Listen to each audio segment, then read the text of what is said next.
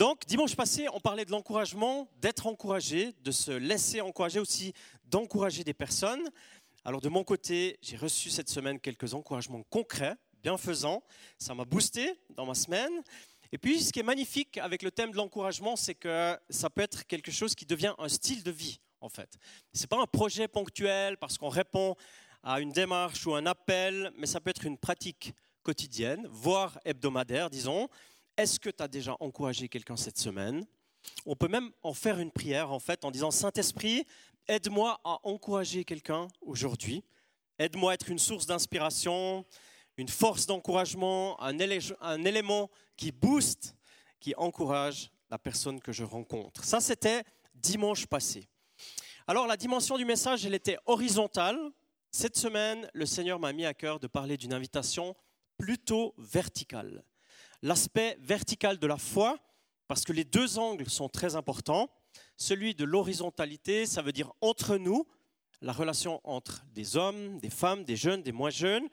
Et puis celui de la verticalité, c'est-à-dire ta relation avec Dieu, entre toi et Dieu, ou entre nous et Dieu. Et j'aimerais parler d'une invitation. Je ne sais pas si vous aimez les invitations, ça fait partie de notre vie de tous les jours. On est parfois invité, je dirais, pour le meilleur et pour le pire, si je peux m'exprimer comme ça. On est invité, sollicité, ciblé parfois, concerné. Dans le rayon des joies de vivre et des événements joyeux, on est invité à un anniversaire, à un mariage, à une fête, à un événement auquel tu es invité, tu te réjouis. Dans le rayon plus pénible, tu reçois des invitations par téléphone, de changer de compagnie d'assurance. Euh, je ne sais pas si vous avez récemment été informé que ces invitations, souvent, elles viennent d'un autre continent, en fait. On le savait un peu, mais euh, ça s'est confirmé. Ces téléphones viennent d'un autre continent. Alors ça, ça m'encourage encore plus d'être pertinent, en fait. Je ne sais pas ce que vous dites quand on vous appelle pour des choses comme ça, mais la dernière fois que j'ai eu un appel comme ça, je me suis dit, aujourd'hui, j'aimerais en faire quelque chose de cet appel. Donc, j'ai laissé la personne raconter toute l'histoire qu'elle avait à me raconter. C'était assez long. Et quand elle s'est arrêtée, elle a fait une pause, puis elle a dit « Allô, vous êtes là ?» J'ai dit « Oui. Est-ce que vous connaissez Jésus dans votre vie ?» J'ai dit « Pardon ?» J'ai dit « Est-ce que vous connaissez Jésus dans votre vie ?» Elle m'a dit « Non, non, mais c'est pour des assurances et tout ça. » Et puis on a terminé le téléphone. Maintenant que je sais que ça vient d'un autre continent, je vais encore plus faire ça. Je vais encore plus essayer d'être pertinent dans les quelques secondes de la vie d'une personne, me dire « Qu'est-ce que je vais dire ?» Quelle est la question que je vais laisser? Bref, ce sont des invitations un peu plus complexes. Euh, parfois, on est invité à recevoir un prix qu'on n'est pas vraiment un, des fois même pas du tout. Et puis, il euh, y a des invitations qui ressemblent à des pièges aussi. Mais ce matin, j'aimerais parler d'une vraie invitation. Une invitation qui vient du cœur de Dieu, inscrite dans une époque, bien sûr, dans un contexte, un peuple en particulier, mais une invitation parce que la Bible est les paroles vivantes à travers les siècles. Elle traverse les générations. Alors, une invitation qui s'adresse à moi, à nous, aujourd'hui, maintenant, ici. Au collectif aussi que nous sommes, à l'Église, la communauté que nous sommes. On l'a entendu tout à l'heure, une jeune fille, une jeune femme choisit de devenir membre de la communauté, c'est important. On fait partie de la famille, on est ensemble de manière intentionnelle. Donc, l'invitation, c'est aussi à nous, en tant que communauté, ici à Tavannes. Je choisis de lire une parole du prophète Esaïe. Pour cet encouragement, c'est le début du chapitre quarante et un, et j'aimerais le replacer brièvement dans son contexte. Ésaïe, ou bien le livre d'Ésaïe qu'on a dans nos Bibles, dans votre Bible, c'est le premier de ce qu'on appelle les grands prophètes. Pas à cause de sa taille, du prophète, mais à cause de la taille du livre qu'il a écrit. C'est un livre du Premier Testament, inclus dans les prophètes, les Névi'im, qu'on les appelle, les prophètes, et il a vécu aux alentours du huitième siècle, avant Jésus, sous le règne de plusieurs rois en Israël. Ozias, Jotham, Achaz, Ézéchias, c'étaient les rois successifs de la période d'Ézéchiel, euh, de Ésaïe, pardon. Le thème principal du grand et magnifique livre d'Ésaïe, il est magnifique, c'est d'abord la déportation du peuple. C'est une période de souffrance avec un grand cri de ce peuple qui dit « Ramène-nous, ramène-nous ». By the rivers of Babylon, you is sit and weep, remembering days in Zion, singing the Lord's song.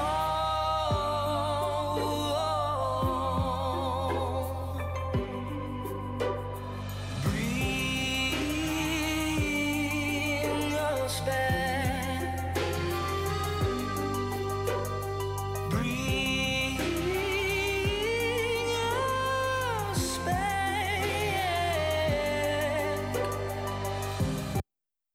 Comme un cri du cœur, ramène-nous, ramène-nous là où nous devrions être. Une mélancolie, une tristesse, une prière, ça ce sont les quarante premiers chapitres d'Ésaïe où il y a le deuil de la perte d'un pays, la perte d'une promesse, le jugement, la déportation, le fait de vivre à côté des promesses à cause de la désobéissance. Le deuil, le désespoir, une longue partie de quarante chapitres qui montrent des conséquences de la désobéissance. Mais progressivement, on voit qu'il y a le péché d'un peuple, ça entraîne le malheur, je l'ai dit, mais on va vers une espérance, une espérance d'un avenir radieux. Puis on arrive vers le chapitre quarante de ce grand livre, il y a un changement qui s'annonce, c'est un nouveau style qui fait son apparition, c'est tellement différent que plusieurs commentateurs à travers l'histoire mentionnent que c'est un deuxième auteur, une autre personne, peut-être un disciple du prophète Ésaïe. Dans le jargon théologique, on appelle ça le Deutéro-Esaïe, à savoir le deuxième Ésaïe, parce que le style est différent, l'ouverture, l'angle du livre est différent. On parle de Babylone, c'est fréquemment mentionné, mais il est parlé du roi des Mèdes, de Cyrus deux, celui qui a été le conquérant, qui a été l'artisan païen, pour que le peuple puisse retourner dans son pays. C'est les chapitres quarante et un, quarante-quatre, quarante-cinq. Et ça commence par « Consoler, consoler mon peuple ». Ce nom, le livre, il a reçu le, livre de la cons- le, le nom du livre de la consolation d'Israël. Et puis, les, le ton est différent. Il y a la promesse qui devient de plus en plus présente. Et puis, vous avez certainement entendu les quatre parties qui sont connues, qui sont souvent lues dans la période de Noël. Ce sont les cantiques du serviteur où il est question d'un Messie, où il est question d'un sauveur. Pour nous, elles annoncent Jésus, le Christ, qui vient à accepter la souffrance, qui est même mort pour sauver son peuple et finalement le monde entier. Alléluia, vraiment. Et ce que j'aimerais lire, c'est on est, dans, on est en plein là, en fait. Au début de cette deuxième partie, et puis j'aimerais lire le euh, chapitre quarante et un, les dix premiers verset. Donc Ésaïe quarante et un, un à dix. Il fait silence pour m'écouter, que les peuples renouvellent leur force, qu'ils s'avancent pour parler, approchons-nous ensemble pour le jugement. Qui a fait surgir de l'Est celui que la justice appelle à sa suite? Qui lui a livré des nations et soumis des rois? Qui a transformé leur épée en poussière et leur arc en fétu de paille qui s'envole? Il s'est lancé à leur poursuite, il circule en paix sur un sentier que ses pieds n'avaient jamais touché. Qui a accompli cela? Qui l'a mis en œuvre? Les îles le voient et elles ont peur, les extrémités de la terre tremblent, ils s'approchent, ils viennent, ils s'aident mutuellement, chacun dit à son frère « courage ». Le sculpteur encourage l'orfèvre, celui qui travaille au marteau encourage celui qui frappe sur l'enclume. Il affirme que la soudure est bonne, puis il fixe l'idole avec des clous pour qu'elle ne soit pas branlante. Mais toi, Israël, tu es mon serviteur.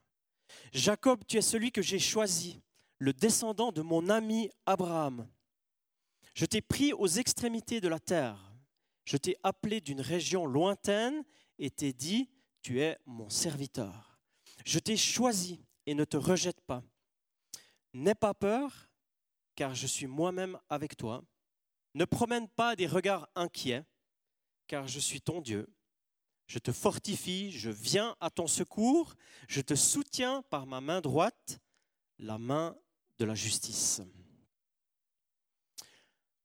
C'est magnifique cette parole de force, de contraste aussi entre une tentative de nation pour faire sans Dieu, avec, sans Dieu, sans compter sur la présence de Dieu, et un peuple qui retrouve sa foi, sa confiance, sa relation forte avec le Dieu de son histoire. C'est un contraste aussi entre un semblant de Dieu, des idoles, des dieux, repères, qui tentatives de repères, pseudo-dieux, et le Dieu vivant, celui des générations d'Abraham, d'Isaac, de Jacob, fidèle à travers les siècles, malgré l'infidélité de son peuple. Si dimanche dernier, j'ai mis un accent sur la construction du mur, l'encouragement réciproque, à travailler avec nos potentiels qu'on a, chacun d'entre nous, je parle ce matin du maître d'ouvrage et ce qu'il fait. Le contraste entre des personnes, même des corps de métier probablement compétents. Il y avait dans le texte de tout à l'heure les orfèvres, ceux qui travaillent au marteau, qui travaillent à l'enclume, la soudure, puis ils essayent de s'encourager, mais c'est sans Dieu. C'est pour une idole. Et même la construction elle-même, même si elle est solide, probablement esthétique, eh bien, ils souhaitent qu'elle ne soit pas branlante, comme dit le texte. Ce n'est pas solide à long terme. Voyez-vous, c'est parce que le maître d'ouvrage n'est pas le bon. Car les humains eux-mêmes, même une fabrication de Dieu, faite de toutes pièces, sort de leur idée. C'est bien là la tentation du peuple d'Israël durant la période d'Ésaïe, de faire comme les autres peuples, en fait, de ne pas calculer avec Dieu. Mais l'invitation forte, elle est au verset huit. « Mais toi », sous-entendu, c'est différent. C'est un choix, c'est contrasté. « Mais toi, Israël, tu es mon serviteur Jacob, et tu es celui que j'ai choisi, descendant de mon ami Abraham. Je t'ai pris aux extrémités de la terre, je t'ai appelé d'une région lointaine, je t'ai dit, je t'ai choisi. » Il y a beaucoup d'intention, beaucoup de force là-dedans. Du Dieu de l'histoire, du Dieu d'Israël, mais aussi notre Dieu aujourd'hui. Quel zèle il a à mettre son amour et sa faveur sur celles et ceux, celles et ceux qui veulent accueillir sa pensée. La motivation, elle n'est pas du tout horizontale, elle est verticale. C'est un appel, en fait. C'est un choix, une bienveillance à justement pas tomber dans l'idolâtrie stérile, à une construction humaine qui serait sans orientation, sans objectif. Alors pensons un peu à nous. Pense un peu à ta vie, à toi. Qui est le maître d'ouvrage de ta vie ? Autrement formulé, qui est celui qui conduit le parcours de ta vie ? Qui donne du relief à tes journées ? Quelle est ta motivation de construire ce bout de mur qui t'est confié dans la vie de tous les jours ? Essaye d'embrasser cette parole pour toi, pour ta situation, maintenant, là où tu en es. Cette parole qui dit que les peuples des îles, c'est-à-dire les peuples lointains, font beaucoup d'efforts, mais la motivation elle est centrée sur eux. Alors toi, prends cette parole pour toi maintenant, et je la relis exactement comme il l'a dit. Mais toi, tu es ma servante, tu es mon serviteur, tu peux mettre ton prénom, tu es celui ou celle que j'ai choisi, descendant de mon ami Abraham. Je t'ai pris aux extrémités de la terre, je t'ai appelé d'une région lointaine, je t'ai dit, je t'ai parlé, je t'ai choisi. Si tu réponds à cet appel, le contenu de la journée, ça devient différent. Tu as une autre motivation. C'est un appel, c'est une mission. Tu reçois un sens parce que tu sais qui est le maître d'ouvrage de ta vie. Tu es en relation directe avec la motivation même, à savoir celui qui te choisit et celui qui t'envoie. Et c'est magnifique parce que ça change la vie quotidienne. Ça change la motivation de pourquoi on se lève. Et bien sûr, on veut s'encourager les uns les autres pour l'Arsenal, notre projet, je l'ai souligné la semaine dernière. Merci à ceux qui sont inscrits pour le bénévolat. Merci encore à ceux qui vont le faire aussi.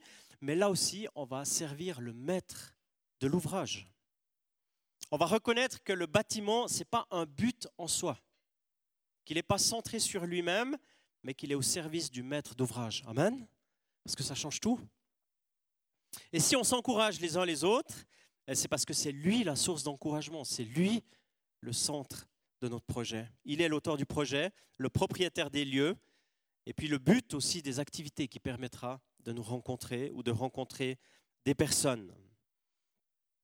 Le maître d'ouvrage émet une convocation, celle des générations. Vous l'avez entendu tout à l'heure dans le verset quatre peut-être. C'est celui qui a convoqué les générations dès le commencement.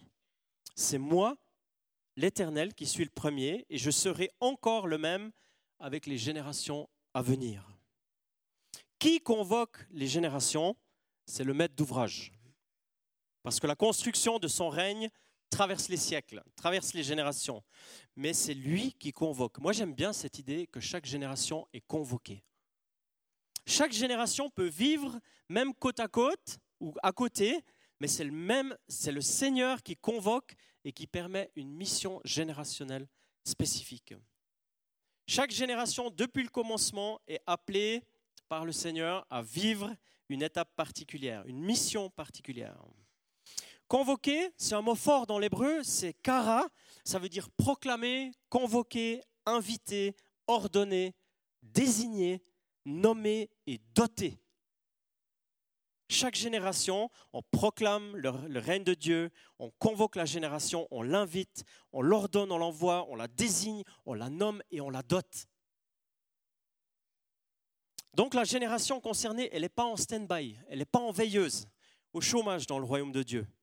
Il y a bien sûr des saisons de vie, évidemment, des étapes dans l'âge d'une personne ou d'une génération, mais c'est le Seigneur qui nomme, qui convoque, qui désigne, il mandate, il donne une mission. Certains d'entre vous le savent, actuellement on vit à trois générations dans une même maison chez nous. Ce n'est pas une ferme anabaptiste, c'est un chalet, petit chalet, dans un village, et on est trois générations dans cette maison. Et je pense que chacune des générations, elle est convoquée par Dieu.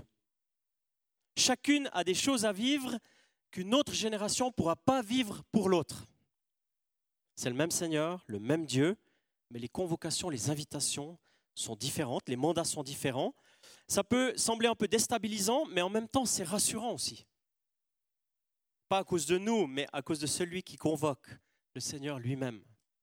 Je suis tombé sur un témoignage que les plus âgés d'entre nous reconnaîtront peut-être.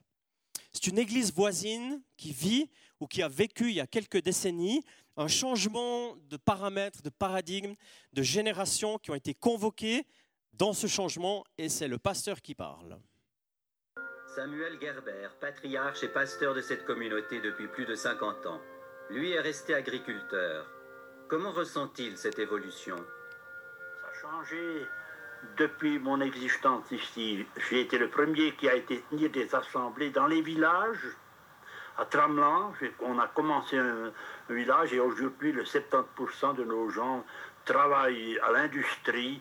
Et je crois que l'Église va surmonter ce changement de culture, qu'on veut dire. Quand vous avez proposé à vos anciens de faire les cultes dans le village de Tramelan et plus dans vos fermes, qu'est-ce que, comment ont-ils réagi ? Ils ont réagi négativement au début. Ils ont dit, mais si tu vas au village, ils ne viendront plus dans nos chapelles à la montagne. Et le contraire s'est passé. Voilà une parole d'un ancien. Hein ? Autre contexte, évidemment, autre situation, évidemment, autre évolution aussi d'une église de la région, une église sœur. Mais les générations sont convoquées, ça c'est sûr. Chaque génération a une convocation, une invitation. Ta génération, elle est convoquée par le Seigneur. Toi et tes contemporains chrétiens ont une mission et ta génération s'inscrit dans la continuité des intentions de Dieu. Dans notre région, dans le lieu de vie où tu es, aussi dans le projet d'église, les générations sont convoquées, concernées, dotées, ça veut dire impliquées. Et ça demande un certain courage que Dieu aimerait donner, un équipement offert par le Saint-Esprit, une vision, une intention, tout en sachant que ça s'inscrit dans un projet plus global. Vous savez, personnellement, ça me rassure quelque part de savoir que c'est Dieu qui convoque les générations dans le passé, bien sûr, mais aussi dans le futur. Peut-être surtout dans le futur. J'ai bien aimé le témoignage tout à l'heure de Elodie, parce qu'elle est une génération... Elle est où, Elodie ? T'es où ? Là. J'ai bien aimé ce que tu as dit. Hein ? C'est une jeune femme, elle s'implique pour les générations futures et elle répare les horloges des anciens. Hein ? Il y a toutes les générations, là, en quelques phrases. Mais je pense qu'on aura encore quelques défis dans le futur. Ça, ça c'est pas un scoop. C'est pas un scoop. Et les défis me paraissent bien présents déjà maintenant, mais pour l'avenir. Et puis c'est évidemment aussi une personne qui prend un peu d'âge. Quand on dit qu'on commence à parler comme ça, que dans le futur ça sera compliqué, ben c'est qu'on prend de l'âge. Hein. Et puis euh, ça c'est OK, j'assume sans problème. Euh, vous avez peut-être entendu parler de, de l'intelligence artificielle qui est déjà établie dans de nombreux domaines de la vie. Vous avez entendu parler de la technologie cinq G qui est à la porte, qui arrive, de notre quotidien qui va augmenter la vitesse de l'information fois dix, fois cent. Plus besoin d'apprendre parce que tout est dans la boîte. Vous avez entendu parler de la reconnaissance faciale, de l'avancée des Chinois dans ce domaine, dans la technologie chinoise de la reconnaissance des gens dans la rue. Alors vous savez ce qui me, personnellement me rassure dans ces domaines, il y en aurait évidemment beaucoup d'autres à dire, mais ce qui me rassure, c'est que Dieu convoque des générations. Il n'est pas dépassé. C'est magnifique. C'est lui qui gère. C'est lui qui va convoquer des générations, qui va les équiper pour vivre pour lui, avec lui. Moi, je vais prendre la part qui est la mienne, de ma génération, même si je suis déjà concerné par ces technologies, je le serai dans les années qui viennent, mais je vais faire confiance pour l'avenir, pour les futures générations de chrétiens, de disciples qui se lèvent et qui se laissent convoquer par Dieu. Des jeunes gens, des tout jeunes, des enfants, ceux qui sont maintenant en bas, au bourgeon par exemple, l'âge de la génération de mes petits-enfants, des tout petits, tout petits, des tout jeunes, ils sont convoqués par le même Seigneur. Alléluia. C'est énorme de savoir ça. Est-ce que ça rassure? Parce que si c'est nous qui devons gérer ces trucs, ça ne va pas. C'est le Seigneur qui doit convoquer, impliquer les générations de l'avenir. Est-ce que j'ai peur de l'avenir? C'est une transition toute donnée pour le prochain point. Est-ce que nous avons peur? Est-ce que dans ta vie, tu as peur ou est-ce qu'il y a des peurs dans ta vie? La réponse est oui. Quelque part, on a tous des peurs. La question, elle n'est pas là. On a des sujets de peur, d'inquiétude, parfois même d'angoisse, parfois des blocages même, des peurs qui nous paralysent, ça arrive. Pourquoi est-ce qu'on peut dire qu'on est tous concernés, chrétiens ou non, par la peur ou les peurs? Évidemment, elles peuvent être plus ou moins fréquentes, plus ou moins intenses dans notre vie. Pourquoi? Parce que Dieu, il invite, c'est le verset dix, « N'aie pas peur, car je suis moi-même avec toi. » Alors si Dieu dit ça, si Dieu doit dire, et il le fait, il dit « n'aie pas peur », c'est que dans nos vies, ça touche quelque chose. Dieu ne dit pas « pourquoi est-ce que tu as peur, c'est faible, c'est inadéquat, tu es un peu un mimi ». Il ne dit pas ça, le Seigneur. Le Seigneur, il dit « n'aie pas peur, parce que moi, je suis avec toi ». C'est ça qui fait la différence. Même pour un peuple en exil, loin de chez lui, sans repère, sans objectif futur, pour l'instant. Alors il m'arrive de penser à nos amis migrants qui sont dans un pays loin de chez eux, sous la neige aujourd'hui. Eh bien Dieu leur dit, Dieu vous dit, n'aie pas peur, car je suis moi-même avec toi. Est-ce que tu as peur de l'avenir? Dieu te dit, n'aie pas peur, car moi je suis avec toi. Est-ce que tu as peur des relations? Dieu te dit, n'aie pas peur, je suis avec toi. Est-ce que tu as peur du grand projet de l'Arsenal? Dieu te dit, n'aie pas peur, car moi je suis avec toi. Est-ce que tu as peur de la souffrance, de la maladie? Dieu te dit, n'aie pas peur, car moi-même je suis avec toi. Est-ce que tu as peur de la démence, de la solitude? Dieu te dit, n'aie pas peur, parce que je suis avec toi.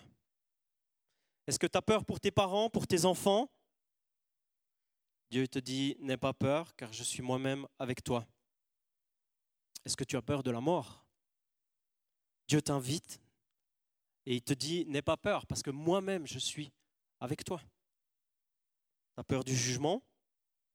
Dieu t'invite et il te dit, n'aie pas peur, car je suis moi-même avec toi. Amen? Mais c'est puissant, ça. Ça nous aide à traverser la vie, ça. De savoir que Dieu il, euh, nous honore de sa présence, même quand on a peur, même quand on a des, sou- des soucis, c'est rassurant. Dieu est un Dieu présent, très engagé.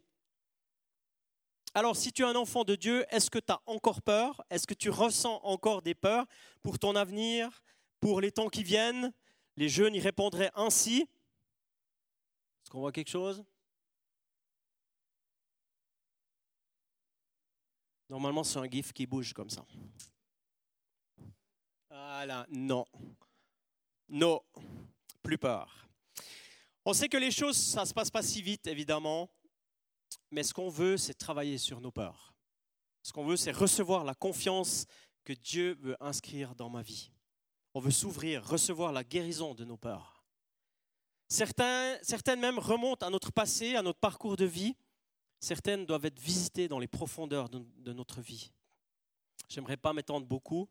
Je souhaite juste dire qu'il y a des séminaires qui permettent de travailler les peurs qu'on a dans notre vie et que c'est jamais trop tard pour se laisser visiter par Dieu. Une visite en profondeur, proclamer, dire dans sa vie « Je n'ai plus peur, car Dieu lui-même est avec moi ». Et j'aimerais clore ce message. Je souhaite nous inviter à embrasser cette pensée, cette parole, cette magnifique conclusion du texte prophétique d'Ésaïe pour le peuple d'Israël, euh, bien sûr, de l'époque et d'aujourd'hui. Mais pour toi, pour nous qui sommes là ce matin, une puissance dans cette proclamation, c'est le verset dix, que ce soit le verset de la semaine qui nous accompagne. « N'aie pas peur, car je suis moi-même avec toi. Ne promène pas des regards inquiets, car je suis ton Dieu. Je te fortifie, je viens à ton secours, je te soutiens par ma main droite, la main de la justice. » Amen. « Ne promène pas des regards inquiets, car je suis ton Dieu. Je te fortifie, je viens à ton secours, je te soutiens par ma main droite, la main de la justice. » Tout est dit dans cette parole. C'est pour toi ce matin qui est venu, qui a choisi de venir te lever, braver la route. C'est en résumé de cette parole d'Ésaïe pour toi. Alors je t'invite à fermer les yeux. J'aimerais juste redire cette parole. J'aimerais dire une prière aussi concernant cette parole qu'on vient de lire. C'est pour toi, ce matin, que cette parole du chapitre quarante et un, le verset dix, Ésaïe, dit la chose suivante. « N'aie pas peur, car je suis moi-même, dit Dieu, avec toi. Ne promène pas de regard inquiet, car je suis ton Dieu. Je te fortifie, je viens à ton secours. Je te soutiens par ma main droite, la main de la justice. » Seigneur, nous voulons te dire merci pour cette parole que nous accueillons dans notre cœur et dans notre vie ce matin de manière renouvelée. Merci parce qu'en même temps, tu es le Dieu créateur puissant comme on l'a chanté avant et en même temps, tu es celui qui connaît parfaitement ma vie. Tu connais chaque jour de ma vie, tu connais aussi ma disponibilité intérieure de ce matin, le parcours de ces dernières semaines et comment je suis ici ce matin devant toi. Merci parce que tu nous visites et tu nous invites à cette confiance et à ce courage renouvelé qui vient directement de toi et de ton cœur. Et Seigneur, on veut te dire merci aussi parce que tu n'es pas dépassé par les générations, ni dans le passé, ni dans l'avenir. Tu es définitivement celui qui est digne de confiance. Et ce matin, nous voulons appuyer nos pieds, notre vie sur la plateforme de la foi. De savoir que c'est toi qui tiens le devant, l'avenir, le futur dans tes mains. Et tu es celui qui convoque les générations par le passé, d'Abraham, d'Isaac, de Jacob et jusqu'à aujourd'hui. Et tu es celui qui convoque les générations du futur. Et donne-nous à nous qui sommes des disciples ou qui voulons être des disciples, donne-nous d'avoir un regard confiant sur qui tu es et la parole puissante que tu dis, qui transforme nos vies, qui transforme notre quotidien. Alors Seigneur, viens nous visiter là où nous en sommes, dans ce que nous méditons maintenant. Je vous invite à avoir une, un dialogue intérieur avec Dieu, peut-être même dans quelque chose qui a été euh, comme soulevé ce matin, là où, où il y a une peur dans ta vie, où il y a quelque chose d'une incertitude, peut-être même d'une crainte. Ben, je t'invite intérieurement à en parler à Dieu. Seigneur, merci parce que tu nous connais, chacune, chacun, tu as entendu notre prière intérieure. Tu connais chaque zone de notre vie, celle que nous connaissons nous-mêmes, mais même celle que nous ne connaissons pas nous-mêmes. Et par ta douceur et ta puissance, tu sais nous visiter. Tu sais comment nous rejoindre. Et je prie pour chacune et chacun d'entre nous, nous qui t'avons parlé maintenant, eh bien Seigneur, que par ton Saint-Esprit, tu viennes mettre la confiance dans notre prière, dans notre pensée, dans notre vécu intérieur. Merci pour ce privilège immense que nous avons de porter notre regard sur toi, celui qui est le Dieu des générations, le Dieu du présent, de l'avenir. Et nous voulons replacer ce matin de manière intentionnelle notre confiance en toi, Seigneur. Amen.